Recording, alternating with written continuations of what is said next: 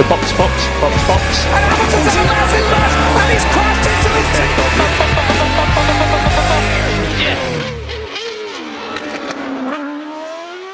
Herkese merhaba. Podstop Podcast'in gündemi konuklarımızla birlikte değerlendirdiğimiz formasyon turu serisinde her zaman olduğu gibi Halil, Deniz ve ben Burak sizlerle birlikteyiz. Bugün bizim için çok özel bir konuğumuz var. Ee, daha önce sosyal medya hesaplarımızdan paylaştığımız gibi herkesin çok yakından tanıdığı, TRT ve NTV'de futbol spikerliği yapan, daha sonrasında Habertürk Spor Müdürü, Bein Media Grup'ta yapımcı olan ve son olarak da Play Spor'da genel yayın yönetmenliği yapan sevgili Okay Karacan bizimle birlikte. Okay abi hoş geldiniz. Merhaba arkadaşlar. Merhaba Halil, merhaba Deniz, merhaba İzmir, Merhaba İstanbul. Merhaba Balıkesir. Merhaba, hoş geldiniz. Okay abi öncelikle pandemi dönemi senin için nasıl geçti? Umarım her şey yolundadır. Sağlığın, saatin, ailenin, senin bir sıkıntı yoktur diye e, bu güzel temennilerle başlayalım istedim. Teşekkür ederim. Ee, henüz vurulmadık.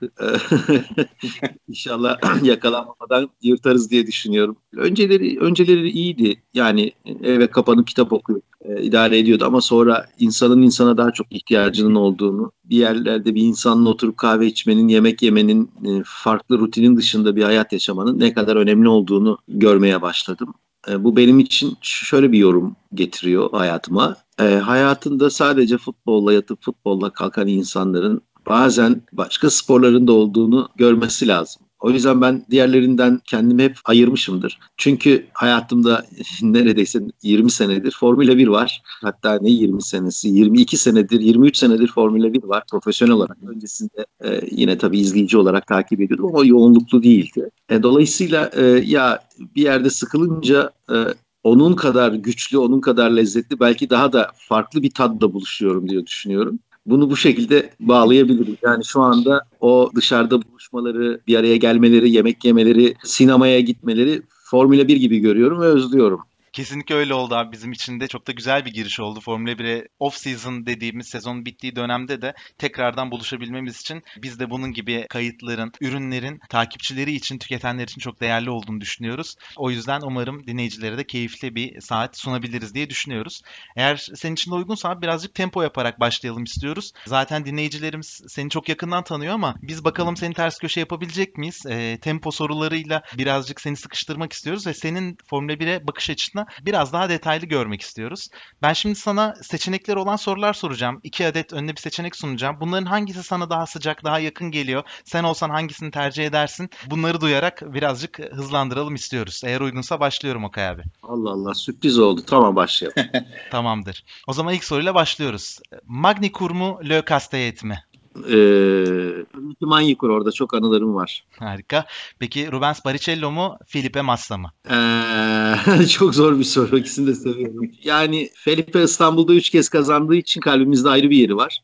Rubinho da Mian Schumacher'in birlikte koştuğu adam olduğu için ikisinin arasında hani anneni mi seviyorsun, babanı mı seviyorsun? Babı gibi tıkandım kaldım. Bir tanesi böyle %51 de olsa hangisi diyorsun? Rubens Barrichello. Barrichello. Biraz daha zorlaştırıyorum o zaman. Ross Brown mu, Flavio Briatore mi? Rose Brown. Ee, Flavio'yu da severim ama Rose Brown'cıyım. Süper abi. Peki Mercedes W05 mi yoksa Red Bull RB9 mu? Ee, bu da çok zor bir soru. Ya Mercedes'in gelişimini çok seviyorum. Yani spora yaptığı katkıyı, e, spor hakikaten sadece Ferrari'nin çevresinde dönerken ikisi de çok başka bir yere taşıdılar ama oyumu Mercedes'ten yana kullanacağım. Güzel, ilginç. Bizi ters köşe yatırdığın bir cevap oldu. Biraz daha eskilere giderek devam edelim. Giancarlo Fisichella mı, Jarno Trulli mi? Ee, güzel sorular hazırlamışsınız. Tebrik ederim. Fisichella tabii. Trulli de güzel çocuktur. Alkış kontrolü çok güzel kullanıyorlardı. Hiç unutmam o Trulli'nin startlarını. Sonu gelmeyen ama başlangıçta iyi olan start. Tabii ki Fisichella. Tamamdır abi. Biraz Amerika'ya gidelim. Eski Amerika, Indianapolis mi yoksa şimdiki Circuit of the America mı, Kota mı? Yani insanlar hep geçmişte yaşadıklarının hep daha güzel olduğunu düşünürler yaş aldıkça. O yüzden daha çok anım olduğu için Indianapolis. Brickyard her zaman olduğu için. Ama Laguna Seca'yı yani bizden farklı olarak Laguna Seca'yı da çok severim. Ee, yani biliyorsunuz orada motosiklet yarışları yapılıyor. Yani Amerika deyince aklıma gelen konulardan birisi de Laguna Seca pistidir. Ama tabii ki Brickyard'ın çok özel bir yeri var. Özelde bir hikayesi var diyelim. Peki yarışlarda benzin ikmali mi yoksa full depo mu? Benzin ikmali. strateji penceresinin açık olmasını istiyorum. Mutlaka Yani- e, benzin ikmali yapılmalı. Bunu ilerleyen zamanlarda belki biraz daha açabiliriz. Ben sorulara devam ediyorum. Yine eskilere gideceğim. Bridgestone Michelin ortaklığı mı yoksa Pirelli mi? Ee, yani lastik savaşlarını seviyorum. Bridgestone ve Michelin'in birlikte yarıştı ama Bridgestone Pirelli de yarışabilir. Michelin Pirelli de yarışabilir. Bu soruyu böyle cevaplandırayım. Hani herhangi birisine torpil geçmek de istemem. Bridgestone, Bridgestone'la da çalıştım. Pirelli ile de çalıştım. Ee, sponsorluk ilişkisi anlamında. Ee, Michelin'le çalışmadım ama onlar da e, oyunu değiştirdiler biliyorsunuz. 2000'lerin başında girdiklerinde fark yarattılar. Ama illa birine cevap vermemi isterseniz Bridgestone Michelin dönemi güzeldi. iyi bir dönemdi. MotoGP'de de e, aynı sahneleri yaşamıştık yine o dönemlerde. Case Stoner'ın Ducati'yi şampiyon yaptığı Bridgestone kullanarak Ferrari'ye benzettiği bir dönem vardı. O yüzden herhalde onlarla bir geçmişi görüyorsun daha çok seviyorum. evet öyle oldu. Peki zor bir soru daha soracağız. Sürücüler şampiyonluğu mu yoksa markalar şampiyonluğu mu? Tabii ki sürücüler şampiyonluğu. Bu zor olmadı peki. Peki Ali abi son sorumuz sıralama turları mı yarış mı? Yarış tabii ki.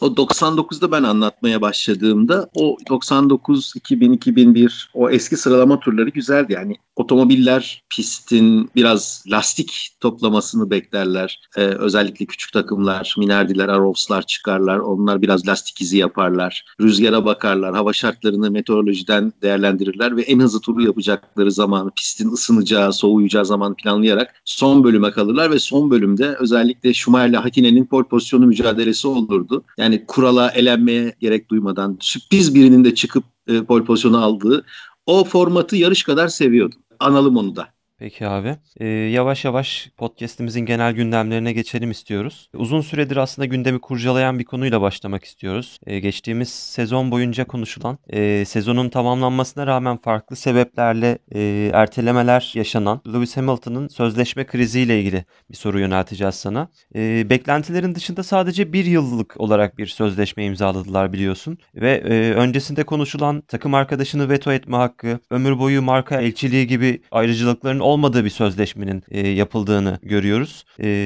7 kez dünya şampiyonu olmuş pilotlar bunun gibi ayrıcalıklara sahip olmalı mı sence? E, yine Hamilton'la Schumacher'i bu konuda kıyasladığımızda Hamilton e, Schumacher'de olmayan herhangi bir ayrıcalık istiyor mu bu anlaşma döneminde? Ve bir yıllık kontratı ve sonrasındaki muhtemel senaryoları Schumacher'in bu emeklilikten sonraki Mercedes'te Formula 1'e tekrar dönüşü paralelinde sana sormak istedik. Senin bu konudaki düşüncelerin, görüşlerin nelerdir? Bir kere bir yıllık sözleşmenin sağlıklı bir sözleşme olduğunu düşünüyorum. Yani senin performansını zorlayacak e, başka birileri çıkabilir ve biz de planımızı değiştirebiliriz. Böyle düşünüyor olabilir Mercedes veya Toto Wolff'un planları içerisinde de Lewis Hamilton bir sene sonra başka bir yerde olabilir. Bunların tam anlamıyla hani şu veya bu şekildedir veya değildir diye bir karşılığını oturduğumuz yerden bulmamız çok zor. Geçmişte padokta çok zaman geçirdiğim için insanlarla yavaş yavaş da konuşabildiğim, gazetecileri dinleyebildiğim için bir fikir sahibi olabiliyordum. Şimdi okuduklarım üzerinden bir yorum yapmayı çok sağlıklı bulmuyorum. Ama Lewis Hamilton artık dünya Formula 1 şampiyonaları tarihinin e, büyük efsaneleri arasında. Yani David Coulthard efsane değil, Rubens Barrichello efsane değil. Ama o bir efsane. Çünkü bu sporun en önemli sporcusunun rekorlarını egale etti. Ve hala da bunu yapabilecek, devam ettirebilecek güce sahip. Meselenin sadece para kısmına şöyle bakıyorum ben. Lewis Hamilton'ın e, hayatı sonuna kadar belki de 8 kuşağa yetecek kadar parası vardır. Ama bu adamlar bu sporun içerisinde oldukları için gelecekte de bu spora yatırım yapmak isteyeceklerdir. Nasıl ki Rose Brown Honda'nın otomobilini alıp Brown GP yaptı ve sonra da e, Mercedes'in hikayesi güçlendi, büyüdü bir yere geldi. Yarın Lewis Hamilton da kendi şirketini kurabilir. Yani Frank Williams'ın yaptığından daha fazlasını yapabilir. Yani bir gün Hamilton Mercedes izlememiz, Hamilton Renault izlememiz e, doğal olabilir. E, yani futbolcular gibi düşün. Futbol oynadıktan sonra teknik direktör oluyorlar ya da yorumcu oluyorlar. Ben Lewis Hamilton'ın eline mikrofonu alarak maç yarış sonrasında düzelteyim röportaj yapacağını düşünmüyorum. Mutlaka sporun içerisinde yer alacaktır. Çünkü o bir kahramanlık çizgisinde. Şöyle ki yani biliyorsunuz dünyanın en büyük problemlerinden birisi ırkçılık ve özellikle Afrika kökenli sporcuların kendilerini başka bir yerde konumlandırdıklarına bakıyorsunuz. Yani ne yapıyorlar? Bir kere ayrımcılık şiddetini artırdıkça onlar güçlü koruma kanatları haline dönüşüyorlar ve sorumluluklarını daha farklı hissediyorlar. Onun bu sporun içerisinde kalması bir parça buna da bağlı. O bakımdan ben öncelikle parayı hani Bernie Eccleston falan galiba konuşmuş bununla ilgili ya 46 milyon falan daha çok paralar diye. Hayır bu kadar büyük sektörün döndüğü bir ortamda çok büyük bir para değil. Bence hiç para değil. Bazı şeyleri istemesinin sebebi gelecekte yapmak istediği şeylere daha güçlü başlayabilmek. Yani Kimi Raikkonen'den bunu bekleyemezsiniz. Mika Hakinen'den bunu bekleyemezsiniz. Yapmazlar. Rubens Barrichello bunu yapmaz. Ama Lewis Hamilton yapar. Çünkü o bir gelenekten geliyor. Eddie Jordan, Frank Williams, e, İngiltere'de takım sahibi olanların hepsini, Jackie Stewart'ı üst üste bir koyun. E, hepsi aslında endüstrinin içerisinde sadece sporcu olarak değil, işletmeci olarak da var olan insanlar. Lewis Hamilton da bunu yapabilecek akıl, öngörüye, başarıya sahip, zekaya sahip. Hiç kimsenin aklını çelebileceğini zannetmiyorum. Düşündüğüm kadarıyla kendi karakterini ya da kendi imajını yönetebilen bir isim. O bakımdan Sir ünvanını almış birisinin artık yani Sir olmak o kadar da kolay değil İngiltere'de. Gelecek için attığı adımda bir yıllık imzayı çok rahat attığı kanaatindeyim. İyi olmayan bir otomobilde diyelim ki bu sene ne yaptı Red Bull sıkıntılar yaşadı bazı. E, işte güç ünitelerinden kaynaklanan problemler oldu. Motor gücüyle ilgili problemler oldu. Mercedes'le aşık atamadılar. Pilotlarının birisi zaten ortalamanın çok altında kaldı e, gibi gibi bir sürü hikayesi oldu. Orada fark yaratabilecek bir pilot olarak görüyorum onu. Yani bazılarında fark yaratabilecek yapabilecek. Dolayısıyla iyi bir pilot. Bir yıllık sözleşme Mercedes'in gelecek planlarını da ortaya koyuyor. Peki bu e, yeni sponsorları ismin artık Mercedes değil de onun ismiyle anılacak olması, planları, konuşmaları da var. Orada tabii brand meselesi, yani brand management hikayesi de var. Orayı kendi ismiyle nasıl tolere eder veya nasıl yönetir? Birçok bir şey var. Ama ben bir yıllık sözleşmeyi mantıklı buldum. Mercedes açısından da mantıklı, e, Lewis Hamilton açısından da mantıklı ve ben Lewis Hamilton'ın en az 3 e, sene minimum düzeyde yani 3 sene daha şampiyonluğa koşabileceğini iyi bir otomobille düşünüyorum e, Afrika kökenli sporcuların atletik karakterlerinin başta NBA olmak üzere, yavaş yavaş futbol olmak üzere ön plana çıktığı bir çağ yaşıyoruz. Kendine çok iyi bakan bir adam, cesur, gözü pek, evlenmedi, çocuğu yok ve ruhsal olarak da bayağı iyi. Mental olarak bayağı iyi. Yani en azından sosyal medya tavırları, yaklaşımları bunu gösteriyor. Yola açık diye düşünüyorum. Ya bilmiyorum tam kapsamlı olarak cevap verebildim mi bu soruya ama kafamda bir yıllık sözleşme denildi. Evet doğru dedim bu olabilir. Yani Russell silahını çekerek Mercedes'in işin ekonomik tarafını toparlamaya çalışması veya pandemi meselesini konuşarak toparlamaya çalışması haberleri tabii ki vardı ama kimse bu riski alamazdı. Sör olduğu yıl, Sör ünvanına kavuştuğu bir yıl. Mercedes nereden bakarsanız bakın bir Alman takımı pay, ortaklık şunları bunları atın. Mercedes deyince Almanya gelir aklınıza. Bir sörü yarıştırmak Almanya İngiltere rekabetinde bir fark yaratan bir şey. Ben gelecek senede oturup yine aynı yerde kalabileceği kanaatindeyim. Ama her pilotun biliyorsunuz mutlaka Ferrari tulumu giymek gibi bir aşkı vardır. Bunu hiç göz ardı etmiyor. Bu olabilir. Bekleyip göreceğiz. Abi gerçekten yeterli cevabı verdim bence. Ben de bir ek yapmak istiyorum bu arada. E, spora varlıklı bir ailenin oğlu olarak değil de e, ailesinin yapmış olduğu bazı fedakarlıklarla bir yere gelip bunun üzerine koyarak da başarı kazanan bir pilot olduğu için cevabın ilk yarısında vermiş olduğun o daha sonra belki kendi takımını göreceğiz ya da o mikrofon tutan kişi değil spora başka katkılar yapacak bir sporcu olması konusu gerçekten ben de katılıyorum. Çünkü e, ailesinin vermiş olduğu destekle bir yerlere gelmek özellikle böyle bir sporda maddiyatın çok önemli olduğu bir sporda e, gerçekten bence itici ve tetikleyici bir e, güç aynı zamanda. E, dediğin gibi Hamilton'ın önünün bu sporda en azından daha çok uzun süreler e, destek verecek şekilde açık olduğunu e, ben de düşünüyorum deyip istersen ikinci soruya geçelim mi? 30'lu e, yaşlar ben de tamamlayayım bunu. 30'lu yaşlar Hı. sporlarda genellikle artık hikayenin bittiği yaşlar olarak algılanıyordu. E, bu değişti. 40'lı yaşlar yani 40 yaşında dünya şampiyonu olan bir pilot izleyeceğiz. Eğer başka planları yoksa bunu yapacak bir adam var e, o gridde o da Lewis Hamilton. Biraz Dediğiniz gibi şu, ama bizce kesinlikle öyle. E, mental hazırlığı ve fiziksel hazırlığı da şu anda buna e, bence el veriyor gibi. E, hala çalışıyor, hala bir şeyler katmaya çalıştığını bize gösteriyor en azından. E, biz de bu döneme denk geldiğimiz için kendimizi şanslı hissediyoruz diyebiliriz. E, ikinci soruya geçelim abi istersen. İkinci sorumuz aslında McLaren'la alakalı. E, geçtiğimiz sezon uzun bir yerden sonra artık McLaren'de takımlar şampiyonasında biz de varız dedi ve ilk üçe dahil oldular. E, bu kapsamda Zac Brown ve Andreas Siedel'ın önderliğinde geliştirdikleri 2022 vizyonu ve Mercedes ile beraber bu güç ünitesine e, geçişinin sizce artıları ya da eksileri ne olabilir? Ee, sizin sesinizle yıllarca izlediğimiz, dinlediğimiz eski McLaren Mercedes efsanesi geri gelir mi? O zamanlar e, Hakinen ve Coulthard ikilisini bugünkü e, Ricardo ve Norris ile karşılaştırdığımızda bu efsanenin geri dönüşünün seslerini yavaş yavaş duyabilir miyiz? Umut ediyorum. Yani McLaren, Williams ve Ferrari Formula 1'in üç büyükleridir. Bazen birileri girebilir yani Red Bull da girebilir. Mercedes girer, Renault girer. Ama onlar üç büyükler olarak artık yer edilmişler bu meselenin içerisinde. Yani en azından benim zihnimde ilk izlemeye başladığım, Türkiye'de kablolu yayınların geldiği Eurosport'ta ki Ataköy'de sadece vardı. İzlemeye başladığım dönemden, Lekip'ten haberleri yavaş yavaş okumaya başlayıp ısındığım dönemden itibaren yani Williams, McLaren, Ferrari farklı tarafta. Yani Lotus'u da bir yere koyabiliriz belki. Diğer markaları da koyabiliriz ama bunlar özel markalardır. Bugünkü Mercedes benim kuşamdaki insanların ya da benimle yarış izlemeye başlayan insanların zihninde hala McLaren'miş gibi algılanıyor.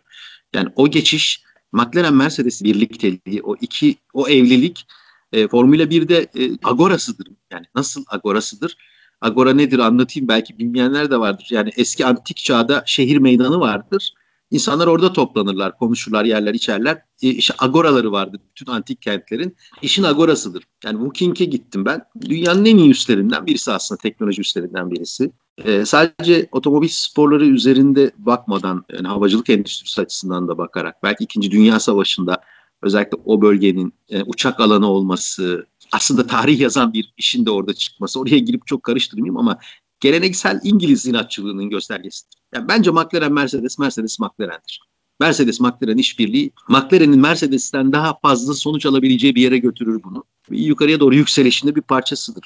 Geçmişle kıyasladığınızda Adrian Newey ve Ron Dennis gibi iki tane efsane adam vardı. Ee, Ron Dennis çok çok önemli bir adamdır. Benim anlattığım dönemde okuduğum Ron Dennis hikayeleri çok nadir bir kere bir masada oturduk, bir kere bir röportaj yaptık. Çok tanıdığımı ifade edemem çünkü o zaman e, yaklaşabilmek de kolay değil. Yani biz Türkiye'den gelen gazetecilerdik ve bizim çok fazla medyamız yoktu. Şimdi olsa anında röportaj yaparsın. Çünkü Türkiye'nin ne kadar önemli olduğunu sosyal medya üzerinde görüyorlar. Yani pazar planlaması yaparken de görüyorlar. Daha farklı görebilirim ama Ron Dennis bugün Lewis Hamilton diye bir adamdan bahsediyorsak Ron Dennis'dir. Yani hem scout yapan adam hem normal düzeni hem pilotları e, yönetebilir. Akinen ve Coulthard gibi gerçekten zor iki adamla da yaptılar ve onlar herhangi bir problem yaşamadılar. Bir iki belki 98'deki hikaye dışında. O yüzden ben bu yıl iyi olacaklarını düşünüyorum. Yani Mercedes işbirliğiyle iyi bir yere geleceklerini düşünüyorum. Ama e, yani gerçekçi bir bakış açısıyla Renault'un da artık zamanı geldi. Yani Renault'a şöyle bakarım ben. Renault işte ilk siz de bilirsiniz hikayeyi. 60'larda İngiltere Grand Prix'sinde ilk çıktığında işte motor sorun yaşıyor çekiyorlar sağa. Sarı çaydanlık diye alay ediyorlar. Ama öyle bir yıldan yıla üzerine koyması var ki Williams'la yaptığı işbirliği kendi marka olarak girdiği dönemler. Renault isterse bir yerde oyunu kendi lehine çevirebilir. Renault'un Flavio Briatore ile Alonso ile yaptığını yakında bir yerde çıkıp yapacağını düşünüyorum. Çünkü binek otomobil piyasasında Mercedes özellikle bu domine ettiği Formula 1 yıllarıyla birlikte bilhassa Anglo-Sakson pazarında yükselişe geçti. Yani herkesin binebileceği Mercedesler üretmeye başladı. Herkes Mercedes üretmeye başladı. Halkın arabası imajını güçlü bir şekilde istediği planla oturttu. Yani lüks sınıf değil, orta sınıf otomobillerle de halkı o lüksle, o güçle bir araya getirdi. E, Renault da bu pazarın çok büyük isimlerinden birisidir. Yani mesela özellikle Brezilya pazarında Senna ailesi üzerinde anlatabileceğim bir sürü hikaye var. Ama hani oraya da girmeyeyim. Çok felsefe yapmış oluruz. O yüzden Renault ile McLaren'in Mercedes'i Ferrari'den daha çok zorlayacakları bir dönemin başladığı kanaatindeyim. Yani Zac Brown ve diğerleri bunu nasıl yönetebilirler bilmiyorum ama Daniel Ricciardo'nun oraya gidiyor olması aslında bir maya. Yani bugün Mercedes başarılıysa Michael Schumacher'in orada geçirdiği yılların, orada verdiği know-how'ın çok büyük payı vardır. McLaren Mercedes işbirliği dedik. Biraz daha motorlardan yani güç nitelerinden konuşalım istiyoruz abi. E, Formula 1'in tarihi boyunca ve hatta yani bizim için Formula 1'de Okay Karacanlı yıllarda birçok takımın farklı motor tedarikçilerine sahip olduğunu izledik. İşte Cosworth, BMW, Mugen, e, Ford bunlardan bazıları. E, bu anlamda bakıldığında e, Red Bull'un güç ünitesi konusundaki bu motorların dondurulması sonrası kendi ekibiyle geliştirme yapma kararını e, siz nasıl yorumluyorsunuz? Siz hani az sayıda fakat güçlü üreticiler mi yoksa çok sayıdaki üreticilerden mi yanasınız? Birazcık bunu merak ettim aslında. Ya uluslararası şirket evlilikleri bakıyorsunuz Fransa'ya Peugeot, Citroën, Renault yani büyük evliliklerle artık ayakta kalınabiliyor. Çünkü maliyetler çok yüksek. Pazar savaşı çok fazla. O birlikteliklerle kurulu olarak kalabiliyorsunuz. Çok çok firma çekildi. Çok firma maliyetlerden dolayı çekildi ve yani ister insanlar buna komplo teorisi desinler, ister hayır bu e, hayatın akışında olan bir şey desinler ama bu bir İngiliz-Alman oyunu. İtalyanlar zaman zaman kafa kaldırıyorlar. Fransızlar e, kılıç çekiyorlar ama genellikle sistem bazı firmaların diğerlerini ezmesi olarak algılanıyor. Ezip geçiyor Mercedes. Diyecek hiçbir şeyiniz yok. Honda dünya çapında motor üreticisi birçok sektörde, çok segmentte ama işte Mercedes kazandığı zaman halkın kafasında Mercedes Honda'dan iyidir gibi bir imaj. Hayır değil aslında. Yani Honda da ondan iyi değil. Hayır hepsi aslında bir ortak bilinçle üretiyorlar. Birisi Japonya'da ortak bilinçli bir şeyi buluyor. Birisi burada. Yani tarihte de böyledir. Pusulayı Avrupalılar da bulur, Çinliler de bulur, Araplar da bulurlar. En iyi geliştiren Çinlilerdir, Araplar alırlar, Avrupa'ya verirler. Veya cep telefonunu Samsung da üretir, Huawei de üretir, Amerikalı Apple da üretir. Üç aşağı beş yukarı eş zamanlıdır. Yani ortak bilinç deriz buna işin felsefi ve sosyolojik tarafında. Dolayısıyla hepsinin iyi üretimler olduğunu düşünüyorum. Birçok üreticinin burada mücadele edebilmesi için paraya ihtiyacı var. Yani mesela o 2000'lerde e, Supertek, Renault'un Supertek'leri vardı. Renault'un gelişimiyle Supertek'in gelişimi aynı olmuyordu. Onu, onu soruyorsunuz anladığım kadarıyla. Bir e, otomobil üreticisinin motor gelişimi konusunda aldığı kararı cesur buluyorum. Bunu yapabilmek kolay değil. Yapamazsınız. Ama McLaren'in Mercedes'le işbirliğini bir yere not ediyorum. O kadar büyük bir data var ki ellerinde. Hani data diyeceksiniz abi şimdi 2000'li 99'lu yıllarda 98'lerdeki datalarla şimdi bugünküler farklı mı motorlar yapısı her şey değişti. Evet değişti. Ama bir sistematik iskelet vardır. Bu iskeletin üzerine koyabilirsiniz. Geri dönersiniz, gelişimine bakarsınız meselenin.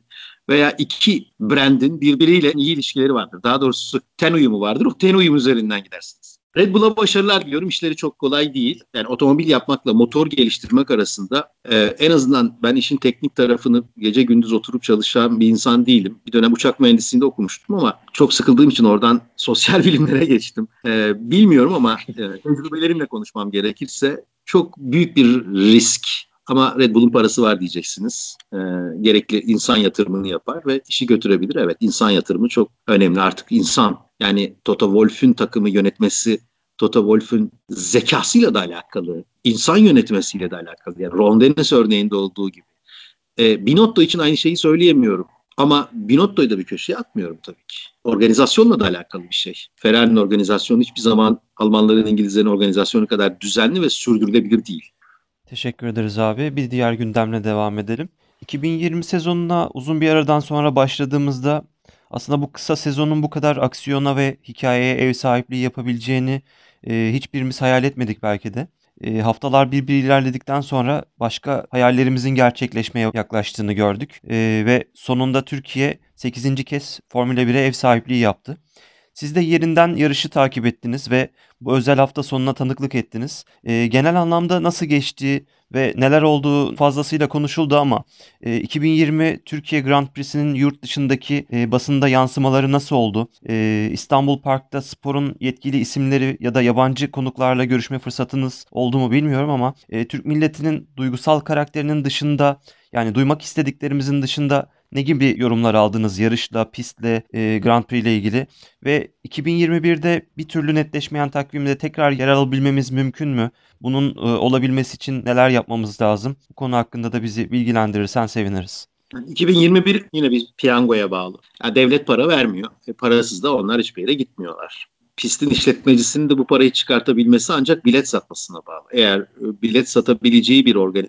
Yani şöyle söyleyeyim. Yarışın bittiği günün ertesinde pandemi dünyadan kalkmış olsaydı muhtemelen takvimde otomatik olarak bir yere başvururdu ve alırdı. Neden? Çünkü ben inanıyorum ki Türkiye'de bir sonraki yarış yani bu sene yarış yapıldığını düşünün ve e, pandeminin olmadığını düşünün. 150 bin bileti çok rahat satarsınız. İstediğiniz fiyata satarsınız. Yani fahiş olmayacak şekilde. Çünkü bu kuşak e, yavaş yavaş bu sporu sevmeye başladı. Bu sporu sevmelerinin nedeni bir bilgisayar teknolojisinin yani web teknolojisinin gelişmesi. İki Türkiye'de bel bağlanan ana spor olan futbolun kavga ve dövüş üzerinden gitmesi. E, şöyle açıklayayım. Sen Fenerbahçelisin. Galatasaray e, senden daha iyi oynuyor veya tersi oluyor. Sen diyorsun ki ya rakibimiz iyi top oynuyor. Sonra sosyal medyaya bakıyorsunuz. Bunu söylemen sakıncalı hale geliyor. Veya Fenerbahçe'nin bir futbolcusunu çok beğeniyorsun ama bunu alkışlamak senin için büyük bir baskı unsuru. Çünkü diyorlar ki sen nasıl onu beğenebilirsin? Kavga istemiyor bu kuşak yani siz de dahil. Kavga istemiyorsunuz. İçinize atıyorsunuz. Bir futbol takımını tutuyorsunuz ama bir süre sonra lanet olsun deyip çekiliyorsunuz. Formula 1'de bu kavga yok. Formula 1'de espri var. Formula 1'de 22 tane farklı adam var. Artı bu adamlar kadın izleyicilere de hitap ediyorlar. Futbol yavaş yavaş kadınların çekildiği bir alan oldu. Çünkü erkeklerin üst perdeden maskülen cümleler kurduğu, kavgayı körüklediği, e, rekabeti bir eril noktaya getirdiği sevimsiz bir spor oldu Türkiye'de. Ve bir kaymayı gördük yavaş yavaş. Tabii kahramanların da bunda mesela Fernando Alonso birçok genç kızın sevdiği bir kahraman. Yani nasıl film aktrislerini, aktörlerini 60, 70, 80, 90'lı yıllarda insanlar bir yere koyarlar. Mesela ben az önce Gregory Peck'le Audrey Hepburn'un Roma tatili filmini izledim. 60 yıllık film. Gregory Peck'le Audrey Hepburn'de yani benim için çok özel insanlar. Birileri Alonso, Alonso birileri için özel olmaya başladı. Ardından Hamilton olmaya başladı. O, orada sayabileceğim bütün pilotların ayrı bir özellikleri oldu. Sosyal medyanın gelişmesiyle oldu bunlar. Artık dokunulabilir hale geldiler. Biz NTV'de Mobil 1'in hazırladığı magazin bültenlerini yayınlıyorduk yaklaşık 15 dakika sürüyordu. David Coulthard genellikle işin kahramanı oluyordu.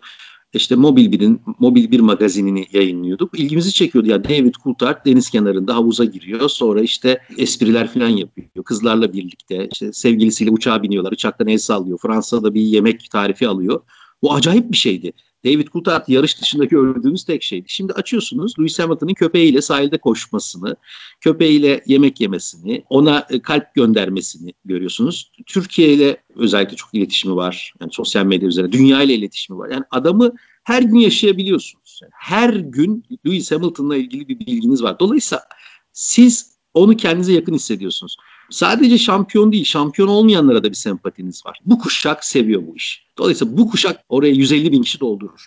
Devletin buna yatırım yapması lazım ama devlet buna e, sıcak bakmıyor. Onu anlayabilmiş değilim. Verilecek 30 milyon dolar, 28 milyon doların Türkiye için çerez parası olduğu kanaatindeyim. Türkiye sürekli bu masada olmalı. Yani Türkiye otomobil yapmak isteyen, yarın uzaya insan göndermek isteyen bir ülke. E, mutlaka teknolojinin zirvesi olan bu sporda ev sahibi olarak bulunması lazım. Zaten o pistte bunun için yapıldı. O bakımdan bazen şaşkınlıkla izliyorum. Bu sene gelir mi gördüğüm kadarıyla bir yerden sekerse, bir mevzu olursa gelebilir. O da televizyonun edimlerini yerine getirmek için seçeceği bir venue olur burası. E, çok seviniriz. Fevkalade güzel bir noktaya temas edilmiş olabilir. Ben burada e, iki gün gittim piste. Tabii genellikle yerli insanlar vardı. Fakat sıralama turları günü birkaç kişiyle görüşme, ya yabancıydılar. Yani onlar basın merkezinde değillerdi ama onları işte VIP e, alanına almışlardı. Şöyle bir ayaküstü sohbet ettik. Hani nasıl buluyorsunuz, nedir diye. Takıma da yakın insanlardı. Birileri medyaya yakındı. Yani şunu söylemek gerekir dedi bir arkadaşımız. Dediğim gibi şöyle oturup masada konuşmadık. Sadece ayaküstü 15 dakika konuştuk. Şunu söyledi. Yani burası bizim gelmek istediğimiz bir yer. İstanbul çok güzel bir şey. Siz farkında değilsiniz. Siz İstanbul güzel diyorsunuz ama biz daha iyi görüyoruz. Yani yalıda oturuyorsunuz. Gece gündüz sürekli denize bakıyorsunuz. Bir süre sonra sizin için bir esprisi yok. Ama ben sizin arkadaşınız olarak oraya gelince büyüleniyorum. Öyle düşünün. Yani yalıda bir süre sonra deniz manzarası size tablo gibi geliyor. Orada asılı bir tablo gibi geliyor. Çok seviyoruz bunu. İnsanları çok seviyoruz. Formula 1 dünyası içerisinde özellikle sosyal medyada Türklerin bu kadar ilgi duyması şaşkınlık verici ve her pilot aralarında da konuşurlar. Yani e, herhangi bir şey parladığı zaman Türkler şimdi e, sana bir sürü like atacaklar diye. Hakikaten de öyle. Baktığınız zaman Brezilya ve Türkiye'nin inanılmaz farklı olduğunu görüyorsunuz. Yani bu seviyor. Formula 1 kendisine ilgilenilmesini ister, sevilmesini ister. E, pistinizin mükemmel. Bu arada bir Formula 1'in sunucusu olan çocuk var. Eskiden tam olarak F1'de çalışmıyordu. Ama adı neydi hatırlayamadım. Çok güzel şeyler yazdı. Yani burası muhteşem bir pist diye. Gerçekten geleneksel pistle modern pist arasındaki en iyi geçiş burada yaşanıyor. Dikkat ederseniz geleneksel pistlerde yapılan yarışlar fevkalade oldu. Portekiz'deki yarışı unutabilir miyiz? Yani otomobiller büyük, pist küçük. E, size başka bir challenge sunuyor, başka bir heyecan sunuyor, başka bir kompetisyon sağlıyor. Burası hem modern hem klasik e, geçişe imkan veriyor. E, saat yönünün tersine. Ambiyansı çok iyi. Havaalanına iki dakika hemen. Yani Raikkonen yarış biter bitmez 5 dakikada havaalanına geçmiş. 2 saat sonra da evindeydi. Ya böyle bir şey yok gerçekten yok. Yani burada yarış olmalı. Burada yarışın olmaması hepimizin ayıbıdır yani. Devletin de ayıbıdır, milletin de ayıbıdır. Burada yarış olmalı. Çünkü biz otomobile tutkun bir milletiz. Otomobili seven bir milletiz. Otomobille hava atan bir milletiz. Şahane bir pistimiz var ama buraya Formula 1 yarışı gelmiyor. E, dolayısıyla ben samimi buldum o konuşmaları. Çok da mutlu oldum. Çok şunu dediler bana. Türkiye deyince kafamızdaki o algı hani Orta Doğu ülkesi algısı yavaş yavaş değişiyor. çok zehir gibi insanlar var. Yani karşılaştığımız iş dünyasında PR, pazarlama, halkla ilişkiler, mühendislik şu bu. Çok düzgün Türk çocukları var. Çok dil konuşuyorlar. Anlatıyorlar, bölüyorlar, parçalıyorlar. Eskisi gibi değil. Dolayısıyla Türkiye'yi aslında biz bir parça içimize aldık. Türkiye bizimle birlikte olmaya hazır mı onu bilmiyoruz. Biraz iş felsefeye, sosyolojiye, siyasete gittik. olmalı çocuklar. Burada yarış olmalı. Burada yarış olmalı. Yarın 21 Mart'ta yarış olduğunda Türkiye'de bir kitle yoğunluklu olarak bu yarışları izleyecek meseleleri yoğunluklu bir kitle. Yani rakam çok önemli değil. Aslında çok güzel bir noktaya bağladın abi. Biz de Türkiye'deki Formula 1'i biraz daha derinlemesine de bir soruyla birleştirmek istiyorduk. Bildiğimiz gibi bu sene Cem Bölükbaşı Formula 3 Asya Şampiyonası'nda yarışıyor ve bildiğimiz kadarıyla bu seviyede daha önce bayrağımız hiç dalgalanmadı. E, sizce bu Türkiye olarak bu yolculuğun neresindeyiz? Ev sahipliği olmanın ötesinde bu spora katkı sağlayan bir ülke olarak nereye gidebilir? Yani bizim bir Formula 1 takımımız ya da bir Formula 1 pilotumuz olması için nasıl bir finansal altyapı gerekir? Yani bu işin Türkiye'deki duayenlerinden birisi olarak ve bir iktisat iktisatçı olarak size bu konuda daha önce danışan bir şirketler oldu mu? Bunun çalışması geçmişte yapıldı mı? Yok Türkiye'de böyle bir danışma mekanizması yok. Türkiye popülerci popülerdir. İşler popülerdir ve herkes her şeyi çok iyi bilir. Ama herkesle konuşmak, hiç beğenmediğiniz bir adamın bile bir fikrinden istifade etmek gereklidir. Yani e, sana bile sormaları gerekir. Deniz, Halil, gelin çocuklar deyip bir kelimeyle dünya değiştirebilir. Bu benim için çok mesele değil. Ama F3 şampiyonaları, F3 Asya şampiyonaları geleneksel olarak geçmişten günümüze kadar büyük sporcuların ilk adım attıkları yerlerdir. Bizim olan ilk defa bu yarışmalara katıldı. Yani çocukların oradaki yarışanların çoğunun bu üstü açık serisiyle çok tecrübeleri var. Cem'in yok. Cem sanal ortamda reel ortama geçti ve çok ben takip ediyorum. İyi iş yapıyor. Yani bu burada bu yapabileceğiniz bu. Alışıyor, gelişiyor, öğreniyor. Bir de acı çekmeden olmaz bu işler. Yarış dışı kalmadan, kaza yapmadan, geriden seyretmeden. Yani bakın e, birçok pilotun geçmişteki yarışların hep geridedir. Yani Russell geride işte. iki senedir geride, üç senedir geride. E, ama eline otomobil verildiğinde bir yere gidiyor. Ben Cem'in o imkanını yakalayabileceği kanaatteyim. Düşüncem şu. Mesut Özil, İlkay Gündoğan, Emre Can, efendime söyleyeyim, e, geçmişte Kubilay Türk Yılmaz ya da onları da boş ver. Cenk Tosun, Ozan Kabak, Çağlar Söyüncü, Cengiz Ünder. Bu çocuklar Türk çocukları. Kimileri Almanya'da altyapı eğitimini almışlar, kimileri Türkiye'de, kimileri oradan buraya gelmişler, kimileri dünyaya yayılmışlar. Hamit Altıntop, Nuri Şahin. E bu sistemin içinde var oluyorlar ve hızlı bir şekilde var olmaya devam ediyorlar. Sebep ne? O konudaki eğitim çalışmalarının, saha içi eğitiminin yapılması, iyi eğitmenlerin olması, imkanların verilmesi ve e, onların da yeteneklerini ortaya koyması. Ya geçmişte de bu vardı. Yani 70'lerde 80'lerde Almanya'nın imkanlarını Türk futboluna verseydiniz e, bugün Türk futbolunun çehresi değişirdi. İnsana eğitim gerekiyor. Eğitime ihtiyacımız var. Hepimizin eğitime ihtiyacı var. E, biz o kadar yetenekli çocuklarımız var ki Cem gibi. Onlara gerekli tesisi verebilirsek, hocayı verebilirsek, sponsoru sokabilirsek işin içerisinde bu çocuklar oraya giderler, o bayrağı dalgalandırırlar. Yetenekli Türk çocukları. Yani yetenekli derken artık fırsat eşitliği var çocuklar. Şöyle fırsat eşitliği var. Ben sizin yaşlarınızdaki hatta daha da küçükken TRT ne verirse onu izliyordum. Ve ezberliyordum. Bir cümle kuruyorlardı adam rüyalarıma giriyordu. Bir daha görebileceğim bir şey yoktu. Gazete, dergi, internet. Adam hala Andy Gray'i şu anda size anlatabilirim. Andy Gray'in bir tane maçını izledim. Andy Gray, Andy Gray, Andy Gray. Nereden zihnimde kaldı? Şimdi böyle bir şey yok. Bilgiyi anında paylaşıyorsun. Bilgi düştüğü anda Türk, Fransız, İngiliz, İtalyan, Almanya, Brezilyalı giriyor ve bilgiyle ilgili bir fikir koyabiliyor ortaya. E, Türk çocukları iyi eğitim aldıkları için, ilgili oldukları için e, başarılı oluyorlar. Sporda da bu böyle. O bakımdan tabii uluslararası sponsor Shell gelip burada yatırım yapar mı Formula 1'e veya işte Castrol yapar mı, Renault yapar mı e, veya diğer Formula 1 sponsoru olan kurumlar yaparlar mı? E, uluslararası bir kararla alınıyor bunlar. E, siz burada bir kitle yaratırsanız tabii ki yapabilirler ama yerel sponsorların bu işe girmesi lazım. Yani biz de işte biz iletişimimizi kadın üzerine yapıyoruz. Yapın tabii ki. Kadınlar baş tacımız. Çocuk üzerine. Tabii ki yapın çocuklar üzerine. İşte futbol üzerine yapıyoruz. Niye yapıyorsunuz? Çünkü Fenerbahçe taraftarının etkileşimine ihtiyacınız var. Galatasaray taraftarının etkileşimine. Ya bırakın etkileşim meselesini. Biraz da bu spora yatırım yapın. Biraz para koyun bu işin içerisine. Yavaş yavaş yapmaya çalışanlar var. Mavi Cins'e bakıyorum. Doğuş grubuna bakıyorum. Aksa'ya bakıyorum. Sigorta şirketine. Onlar destek veriyorlar. Cem'e ama fazlasını yapabiliriz. Benim kanaatim bu özellikle bu belediyelerin futbollara harcadıkları para var ya onu motor sporlarına harcasınlar. Birçok alanımız var. Karting pistleri yaratsınlar. Küçük kulüpler yaratsınlar. Bu kulüpler birbirleriyle yarışsınlar. Yetenekli çocuklar koşsunlar. Bugün hala 2000'li yıllarda 2004, 2005, 2006'da Petrol Ofisi'nin 25 küçük atan projesine katılan ve o projeye gönül vermiş çocukların başarılarını izliyoruz. Onat Telkenar var mesela. Çok yetenekli bir rally pilotu. Geleceğin volkanı bizim rally pilotumuz Avrupa şampiyonu. Yani bir sürü isim var yetenekli. Biraz yatırım, biraz para verin, biraz tesis açın, biraz yarıştırın. Bizim medyamızın da bu işi biraz toparlaması lazım. Bize göre motor sporları spor değil. Yani spor ne? Şut gol. Hayır abi bir Formula 1 pilotu bir futbolcudan daha çok çalışıyor. Daha iyi besleniyor. Zihinsel ve mental olarak daha iyi hazırlıyor kendisini. Daha akıllı işler yapıyor. Ve eforunu daha fazla sarf ediyor. İki saat boyunca orada otomobili kullanmak dünyanın en kolay işi değil. Zannediyorlar ki arabayla buradan İzmir'e gitmek gibi. Hayır efendim öyle bir şey yok. Acı çekiyorlar, ızdırap çekiyorlar. Yok öyle bir şey. Hem bedensel hem fiziksel olarak ayakta kalıyorlar. Bunu spor olarak kabul etmiyorlar. E haber olarak haberleştirmiyorlar çünkü paraya ihtiyaçları var. Yani sen reklam verirsen ben sana anlatırım. O zaman geçmiş olsun. Sizin gibi gençlere kalıyor iş. Bugün çok güçlü bir sosyal medyamız var. Hesaplar var. Podcastler var sizin olduğunuz gibi. Ee, YouTube kanallarında çocuklara bakıyorum. Şahane işler yapıyorlar. İmreniyorum. Hatta bazen ben de bir şey yapayım diyorum. Diyorum ki boş ver. Herkes yapsın. Herkesin etiketi büyüsün. Bu iş büyüsün. Bir kişinin tek elinde olmasın. iki kişinin tek elinde olmasın. Büyüsün. Bugün Hürriyet Gazetesi, Milliyet Gazetesi, Vatan Gazetesi, X, Y, Z hangisi varsa memleket. X televizyon, Y televizyon. Hepsinden daha farklı işi sizler yaratıyorsunuz. E bu kart topu gibi büyüyecek. Niye yatırım yapmıyorsunuz kardeşim? Yatırım yapın. Gitsin belediye bir arazi versin. O araziye bir tane karting pisti kursun bir tane adam. Oraya beş tane karting otomobili alsın. Bu ülkede çok yetenekli çocuklar var. Benim isyanım bu. Yani soruyu biraz da tansiyonum yükselerek farklı açılardan anlattım. Gereken budur yani. Nedir? Nedir bu? Bir tane dünya şampiyonu yarattığınızı düşün veya kafaya koşan bir pilot. Mercedes'e bir pilot, Red Bull'a bir pilot koyduğunuzu düşünün. Ulaşabileceğiniz kitleden geri dönüşünüzü akıl almayacak bir şekilde e, sağlarsınız.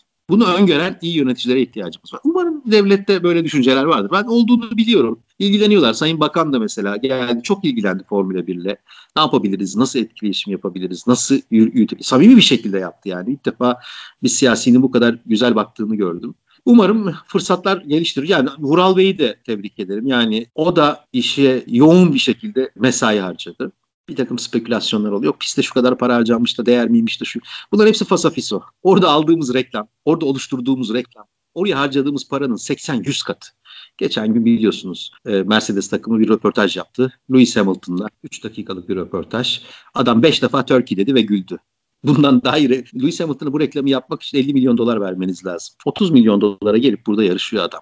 Dolayısıyla yapılan her kuruş, harcanan her para değerlidir ve herkese de katkı sağlamıştır. Size, bize, herkese. İnşallah birileri duyar, dinler ve evet ya adam doğru söylüyor der ve onlar da bir yerde bir biriket koyarlar yapıya. Bu sponsorluk paraları abi dediğin gibi aslında bu saydığın firmaların e, çıtır çerez parası gerçekten daha çok firmanın bu sponsorluk kapsamında destek olmasını bekleriz. Geçtiğimiz günlerde yine e, Türk motor sporlarında bizim temsil eden bir diğer Ayhan Can Güven e, arkadaşımızın Serhan Acar'la bir konusu vardı. Orada da e, seyirci sorularında e, önümüzdeki dönemde genç e, motor sporcuları yetiştirmek adına bazı aksiyonların alınacağını duymuştuk. Bu da bizi e, sevindiren bir konuydu. Bu kapsamda umarım biz de önümüzdeki dönemde e, Türk sporcularını çok dediğiniz yerlerde görebiliriz. E, bu kapsamda ben aslında e, son bir soruyu yönetmek istiyorum abi sana. Daha önce motor tedarikçileri konusunda ufak bir değinmiştin. Ferrari'nin yapısını ben çok sürdürülebilir olarak e, bulmuyorum demiştin. Bu kapsamda yani değişen ve gelişen e, spor artık modern ve globalleşen bir yapıya doğru ilerliyor. Pandemi döneminde takımlar e, dünyanın dört bir tarafında ekiplerini sanal ortamda buluşturdular. E, takımlar aslında o dediğin eğitimi verebilmek için çalışanlara ve sporculara alanında en iyilerini birleştirmeye çalışıyorlar ama e, Ferrari'nin yapısına baktığımızda bu Maranello ruhunu sabit tutabilmek için e, şirketi kendi soyundan gelenlerin yönetmesi, takımda genel olarak İtalyan mühendislerin ağırlıkta olması ve bu İtalyan kişilerin bir dominant yapısı olması e, bu çağda gerçekten gereksinimleri karşılayabilirler mi? Leclerc ve Sainz gibi e, modern Formula 1 dünyasının yeni pilotları bu yapıyı biraz da olsun değiştirmeye çekebilirler mi? Çok güzel bir soru. Teşekkür ederim ve tebrik ederim. E, muhafazakar bir yapı Ferrari. Yani Ferrari İtalya, İtalya Ferrari'dir. Ama bu çok geçmişte kalmış. Mussolini vari bir deyim. Çağımız öyle bir çağ değil. Öyle bir çağ kalmadı artık. O döneme bakın. Ross Brown, Michael Schumacher, Jean Todt, Rory Byron, Japonlar yani Bridgestone, Amerikalılar bir dünya takımı, Dream Team Ferrari. Her yeri gelişiyor. Motor gelişiyor. Lastikle işbirliği yaparak çalışıyorlar. İçinde İtalyan mühendisler de var tabii ki. Ama uluslararası bir şirket. Yavaş yavaş o kendi muhafazakar yapısını korumaya başladıkça Almanlar o tarafta, İngilizler o tarafta, Fransızlar bu tarafta e, onlara galebe çalıyorlar. Yani onlara üstünlük sağlamaya başlıyorlar.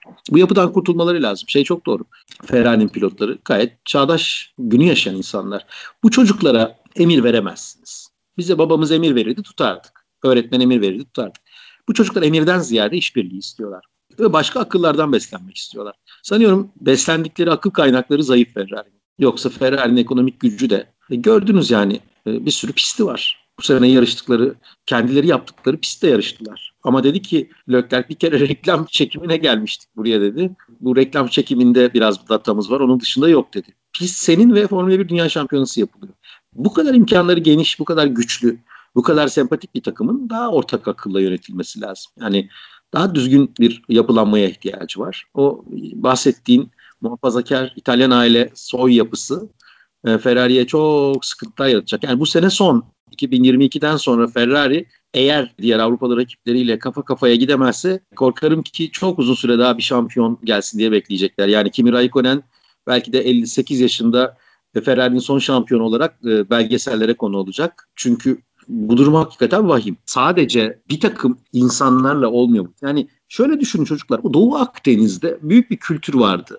Araplar, Yahudiler, Maruniler, işte İngilizler, Fransızlar, Almanlar, Türkler, Araplar hepsi bir bir kültür oluşturmuşlar. Dinleri, dilleri, milliyetleri farklıydı ama Doğu Akdeniz'de bir kültür vardı.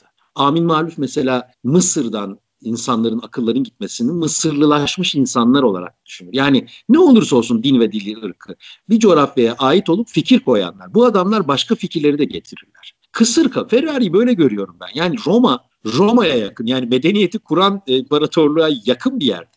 Bir köyden imparatorluk yaratılmış bir toprakta sadece belirli İtalyan kafasıyla işi yürütmek bu çağda geri kafalılık. Yani medeniyetini Ferrari kaybediyor. Ferrari medeniyeti yavaş yavaş küçük bir İtalyan şehir devletine dönüşüyor. Yani İtalya Venedik değildir, Ceneviz değildir. İtalya Roma'dır aslında. Birinin uyandırması lazım. Bunun için de Mihai Şubay'a ihtiyacınız var. İşte var elinizde Leclerc var. Sainz'i aldınız. Ama onları senin de dediğin gibi çok aklı yönetmesi lazım. Belki bununla ilgili bir takım insanlar vardır biz bilmiyoruzdur diyerek de aptala yatalım. evet Türkiye'de de çok fazla e, Ferrari fanı var aynı zamanda. Gerçekten e, gelen sana gelen soruların arasında da Ferrari ile ilgili sorular var. Çünkü dediğin o Mia Schumacher e, dominasyonu sürecinde e, spora yeni başlayan takip eden bizim yaşımızdaki arkadaşlarımızın da birçoğu aslında Ferrari takip ediyor ve e, biz de bu soruların cevaplarını aslında çok merak ediyoruz. Ne zaman dediğiniz yapıya bürünecek diye. E, abi e, vaktimiz dolmak üzere hızlıca seyirci arkadaşlarımızdan gelen sorulara geçelim. Bu sorulara da birkaç tane sorumuz var. E, hızlıca cevaplayabilirsen daha fazla vaktini almayalım deyip ilk soruyu yöneltelim istersen sana. Cihan Demir arkadaşımız sormuş. Serhan Acar ile birlikte neredeyse her ülkede olduğu gibi spiker, yorumcu şeklinde F1 yarışlarını yorumlamak istemez misiniz diye bir soru yöneltmiş size. Bu soru çok soruluyor. Ee, bu, bu soruyla ilgili çok cevap veriyorum. Ama bunun hassas bir konu olduğunu da belirtmek istiyorum. Serhan yıllardan beri tek başına yarış anlatıyor. Gayet de başarılı. Ben keyifle izliyorum. Hiç acaba bu nedir diye kafamda bir soru çıktığı zaman cevapsız kalmıyor. O yüzden çok başarılı bir arkadaşımız. Türkiye için de bir şanstır Serhan Acar. Yani bu sporun sevilmesi için de büyük bir şanstır birlikte bir uyumu sağlamamız zamana bağlı. Ben bir kuşağın e, anlatıcısıyım aslında. Yani bir kuşak beni istiyor. Ben ne desem e, onu kabul edecektim. Yeni kuşak da Serhan'a alışmış. İkimizin birlikte bir araya gelmesi uzun süreçli bir planla ilgili. Evet Formula 1 veya futbol artık tek taraflı idare edilebilecek bir şeydi. Bilgi akışı var. Sonsuz bilgi akışı var. Yani Bahreyn'deki yarışta 24 saniyede çıktığını e, Groza'nın e, bizim PlaySpor'da yayın yaptığımız ekipten birisi tık diye yakaladı Batı basınından getirdi. Tak diye verdik. Yani aslında S Sport'un en az 6 tane hayatı Formula 1 olan insana ihtiyacı var ki Serhan'ı besleyebilsin. Belki yanında bu tip durumlarda konuşabileceği, işi daha renkleştirebileceği, bazen farklı fikirlerde olabileceği insanlara ihtiyaç var. Ha bu ben olur muyum? Ee, evet çok isterim aslında. Yani ben anlatıcıyım. Futbol ve Formula 1 anlatmayı çok seviyorum. Ama benim tarzım daha çok bir dönemin hikayesini de barındıran bir tarz. Ona dokunur muyum bilemiyorum. Bununla ilgili olarak bana bir teklif gelir mi bilemiyorum. Serhan kendini iyi hisseder mi bilemiyorum. Ben iyi hisseder miyim bilemiyorum. Ortak işbirliği yapabilir miyiz bilmiyorum. Ama ben TRT'de iki sene yapımcılık yaptım yani. Bütün Formula 1 organizasyonunu ben yürüttüm şirket olarak. Serhan bizim e, yine bizimle çalıştı. Yani Serhan'ı gönderdim yarışlara. O tamamen TRT'ye yaptığımız bir dış yapımdı. İşte Dilara'yı işe aldım. Erbatur'u işe aldım. Sonra Dilara ayrıldı Elif'i aldım. İşte başka ekipteki insanlar yetiştirdim. TRT 1'de yayınlandı, TRT 3'te yayınlandı. Dünya kadar oradan bant geliyordu. Bunların hepsini çok düşük bir parayla yaptım. Yani çok büyük bir emek sarf ettim o işe. Yani ben de önce yarıştım, sonra takım sahibi oldum. Tekrar dönüp yarışmak çok kolay değil. Tek başıma yarış anlatmak istemem. Çünkü bir alışkanlık var. Size alışıyorlar. Başka biri çıktığı zaman tepki gösteriyorlar. Alışkanlıkları değiştirmek çok zordur. Ama yani ben herhangi bir yarışta konuk olmak ve bir iki kelime etmek çok isterim. E, bu Saran grubunun e, uhdesinde olan bir şey. Serhan'ın uhdesinde olan bir şey.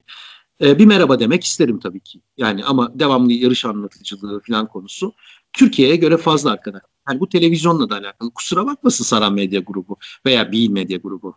Tamamen yönetimsel bir şey. Yani Türkiye'de klikler de var yani. Onun adamı, bunun adamı klikleri de var ama bu konuyla ilgili söylemiyorum onu. Yayıncılığa düzgün bakmalı. Ya ben Ses Sport'un Türkiye Grand Prix'sinde yaptığı yayınların aynısını Portekiz Grand Prix'sinde yapmasına gerek olduğunu düşünüyorum. Yani spor sadece Türkiye'ye geldiği için değil. O yüzden çok insanın girmesi. Yeni insanlar girdikçe çok seviniyorum. Ama bizim mesleğimizde yeni bir insan girince benim alanım daralıyor korkusu vardır her zaman için. Ben yeni bir podcast çıkınca seviniyorum. Yeni bir hesap açıldığında seviniyorum. Tutkumuz F1'i destekledim. Kramponu destekliyorum. F1 haberleri destekliyorum. F1 Caps'in. F1 ne olursa destekliyorum. Tweet atıyorum, retweet ediyorum. Beğeniyorum, ulaşmasını istiyorum. Çünkü ne kadar çok akıl sokarsak o kadar iyi. Hiçbirimiz uzman değiliz. Yani ben bilgin falan değilim. Bazı bilmediğim konular var. Çünkü takip edemiyorum. Ama bir renk katabilmek açısından olabilir. Mehmet Ali var. Mehmet Ali'yi de çok uzun yıllardır tanırım. Beraber Hazerfan'da e, Dünya Motocross Şampiyonası'nda bulunmuştu. Küçük bir çocuktu, kocaman bir adam olduk. Gayet de güzel geliştiriyor kendisini. Çok da destekliyorum. Umarım ileride Türkiye'de bu yayıncılık daha sesli hale gelir, yürür. Yani biz TRT'de yaptığımızı anlatamıyorum. Burada anlatayım. Yani biz ben stüdyodaydım. Stüdyoda işte Metin Mete vardı, Korhan Savran vardı, Berk Sarıoğlu vardı, Erbatur, Dilara, Elif, Serhan, kameraman gidiyordu oraya. Yani muhteşem bir ekipti. E, yönetmeninden e, muhabirine kadar herkes tıkır tıkır bilgileri aktarıyordu. Muazzam bir stüdyo yaptırmıştım. Yani o dönem için çok iyiydi. Her şey pıtır pıtır işliyordu, tıkır tıkır işliyordu. Sonra TRT yayıncılıktan ayrıldıktan sonra hiç kimse o parayı yatırmadı. Hiç kimse yatırmadı. Ha yatırılan para da çok büyük para değil. Yani Türkiye için çok önemli bir para değil. Yani bir futbolcunun aldığı 34 haftalık primleri düşün. 20 bin 30 bin o kadar maliyetleri var bu iş. Gibi gibi. Konu nereden nereye geldi? Yani aslında konuya evet isterim ama devamlı o işi yapabilmem için e, başka işleri yapmamam lazım. O da kolay değil. Ama beni bir gün bir yarışa çağırıp da gel beraber anlatalım, keyifle eğlenelim derlerse birçok insanın da bu konuyla ilgili olarak kafasındaki soru işaretleri dağılır. Çağırmazlarsa da canları sağ olsun hiç problem değil. En azından bu sorulara muhatap olmamak için çok isterim. Yoksa ben çok keyif alıyorum izlemekten.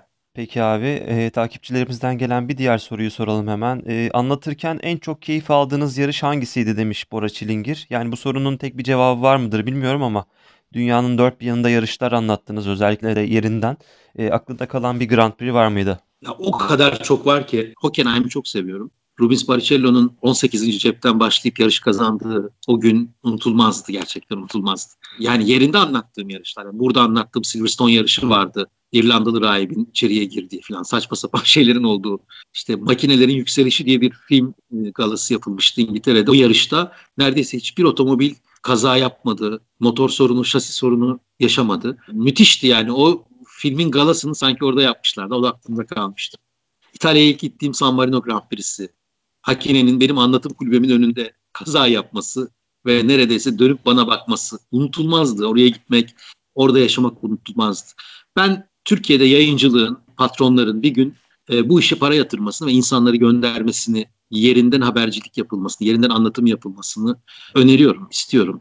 Çünkü o zaman daha farklı bilgi sahibi oluyorsun. Yani ben Japonya'ya bir defa gittim, iki defa gittim. Biri olimpiyat içindi, bir tanesi Formula 1 içindi. Orada elde ettiğim tecrübeyi hala anlatıyorum. Birçok insana da rehber olabiliyorum. Japon insanın bakış açısını gördüm. Motor sporlarında ne kadar değer verdiklerini ve o değerin nasıl üretime dönüştüğünü gördüm. Ama dediğim gibi herhalde Barrichello'nun 18'den başlayıp birinci bitirdiği yarış full action paket deriz ya Formula 1'de. Full action paket. Yağmur, kaza, geriden çıkan adamın sürekli yukarıya çıkması, Yani efsane bir yarıştı. Onu söyleyebilirim. Yani birinci sıraya onu koyabilirim. Çok teşekkür ederiz abi. Birçok takipçi sorumuz var ama e, süremizin de yaklaşık sonuna geldik. O yüzden biz çok teşekkür ederiz bize katıldığın için. Kapanışta şöyle yapalım istiyorum. Zaten yeterince bahsettin ama ufak bir belki e, bundan sonrası için bize de bir vizyon olması açısından. Bu hem Türkiye Grand Prix döneminde hem de 2020 sezonundan sonra yeni başlayanlar için Formula 1 konusunda bir rehber olmaya çalıştığımız bir podcast serimiz oldu. Buna da dahil oldun. Biz de çok onurlardın. Teşekkür ederiz. Sence bu dönemde Türkiye'deki bu tarz Formula 1 e, kuruluşların medyalarını ya da bizim gibi amatörleri nasıl buldun? Podstop Podcast'te nasıl buldun bu programı? Onu da yorumlayarak kapatalım istiyorum. Güzel sorular sordunuz. Heyecanınız belli. Farklı şehirlerle bir araya geldiniz. Bana ulaştınız. İki haftadır benden haber bekliyorsunuz. İşleri sabırla bekliyorsunuz. Değer veriyorsunuz. Önce çok teşekkür. Çok zarif bir davranış sizin artık bir süre sonra e, her nesil bir sonrasına bırakıyor. Bundan sonra bu spor sizin. E, üretebildiğiniz kadar üretin. Milyonlara ulaşmanıza gerek yok. Bazen bir kişiye ulaşırsınız. O kişi hayatınızı değiştirir. Bir gün e, hayal ettiğiniz şeye gelmenizi sağlar. Ben hayata şöyle bakarım. İster Tanrı'ya inanın, ister inanmayın, karmaya inanın. Ne yaparsanız yapın bir gün karşılığını alırsınız genç yaşınızda bir şeyler üretiyorsunuz. Bu bir üretimdir. Yani kazma kürek çalışmaktır aslında. Ekil ekmek biçmektir. Bir gün hayatınıza artı kazandıracağını bunun hiçbir zaman unutmayın. Günün birinde bir konu hakkında söz söyleme e, tasarrufu elde ediyorsunuz. Yani bankanıza para yatırıyorsunuz. Sanal bir para. Bir gün çıkartıp onu harcayacaksınız ve diyeceksiniz ki iyi ki bunu yapmışız. İyi kötü medyada birine ulaşmak, onunla bir saat e, sohbet etmek, sonra bir başkasına ulaşmak, kendi fikirlerinizi paylaşmak, katılmak, mutlu etmek hepsi bir emektir. Hepinizin emeğine sağlık araştırmaya, kovalamaya devam edin. Ben çok mutlu oldum sizinle birlikte olduğum için. Saatlerce de konuşabiliriz tabii ki ama o zaman biraz gevezeliğe kaçabiliriz. Arkadaşların da çok özel bir grup olduğunu biliyorum. Aa geç deyip bakmayan grup olduğunu biliyorum. Hep e, onların istediklerini söylesinler diye beklemeyen bir grup olduğunu biliyorum. Yani ben Formula 1 izleyicilerini sosyal medya takiplerinden de gördüğüm kadarıyla özel bir yere koyuyorum. Onlar da size destek vermeyi sürdürsünler, sizi takip etmeyi sürdürsünler isterim e, son söz olarak. Çok teşekkür ederiz abi. Bugün Podstop Podcast'te Formula 1 yorumcusu, spor müdürü, yapımcı, iktisatçı ve son olarak da genel yayın yönetmeni. Ya boş ver. o Kaya hocam bizimle birlikteydi. Title'ları boş at. Ben normal bir Formula 1 severim onun için. Şöyle abi eğer seni Formula 1'e geç başlayan ya da e, yeni nesilden e, daha önce sesini duymayan birisi varsa en azından geçmişini biz de duyuralım. Belki internette birazcık araştırıp e, YouTube'da seni dinleyip sesini bir de oradan duymak isteyenler olursa diye onlara bir e, bilgi olsun diye böyle şey yaptık. Sağ ol sağ ol. Ben sana küçük bir hikaye anlatayım. Adamın bir tanesi işte biz yayın yapıyoruz. Böyle yazmış konuşuyorlar. Yani. Kim bu kim bu lavuk ne alakası var Formula 1 diye. Biri de bir link kattı ona. Bana sonra bir cevap Oğlum herif bayağı çalışmış bu işte be. Niye tanımıyoruz bir adamı? Böyle o kadar güldüm. bu lavuk Formula 1'le ne alakası var diye yazmış. Öbürü de cevap vermiş. Sonra şöyle bir muhabbet var. Abi adam zaten Formula 1'in Formula 1 olduğu dönemi anlatmış. Zirvede bırakmış. Bırak orada. O, o muhabbeti çok sevmiştim. Haklısın. Bazıları tanımıyorlar. Nesil değişiyor. Bir şeyler yaptığımı hatırlayan bir kişiyi de sağladıysa bu konuşma ne mutlu bana ne mutlu size. Sağ olun var olun. Çok teşekkür ederiz Okay abi. İnşallah ilerleyen günlerde farklı programlarda görüşmek üzere. Sezon 2'de görüşürüz. Mutlaka bağlanın bana. Tamam teşekkür ederiz abi. Görüşmek üzere. Sağ olun. Görüşmek üzere. Hoşçakalın. Hoşçakalın. Hoşçakalın.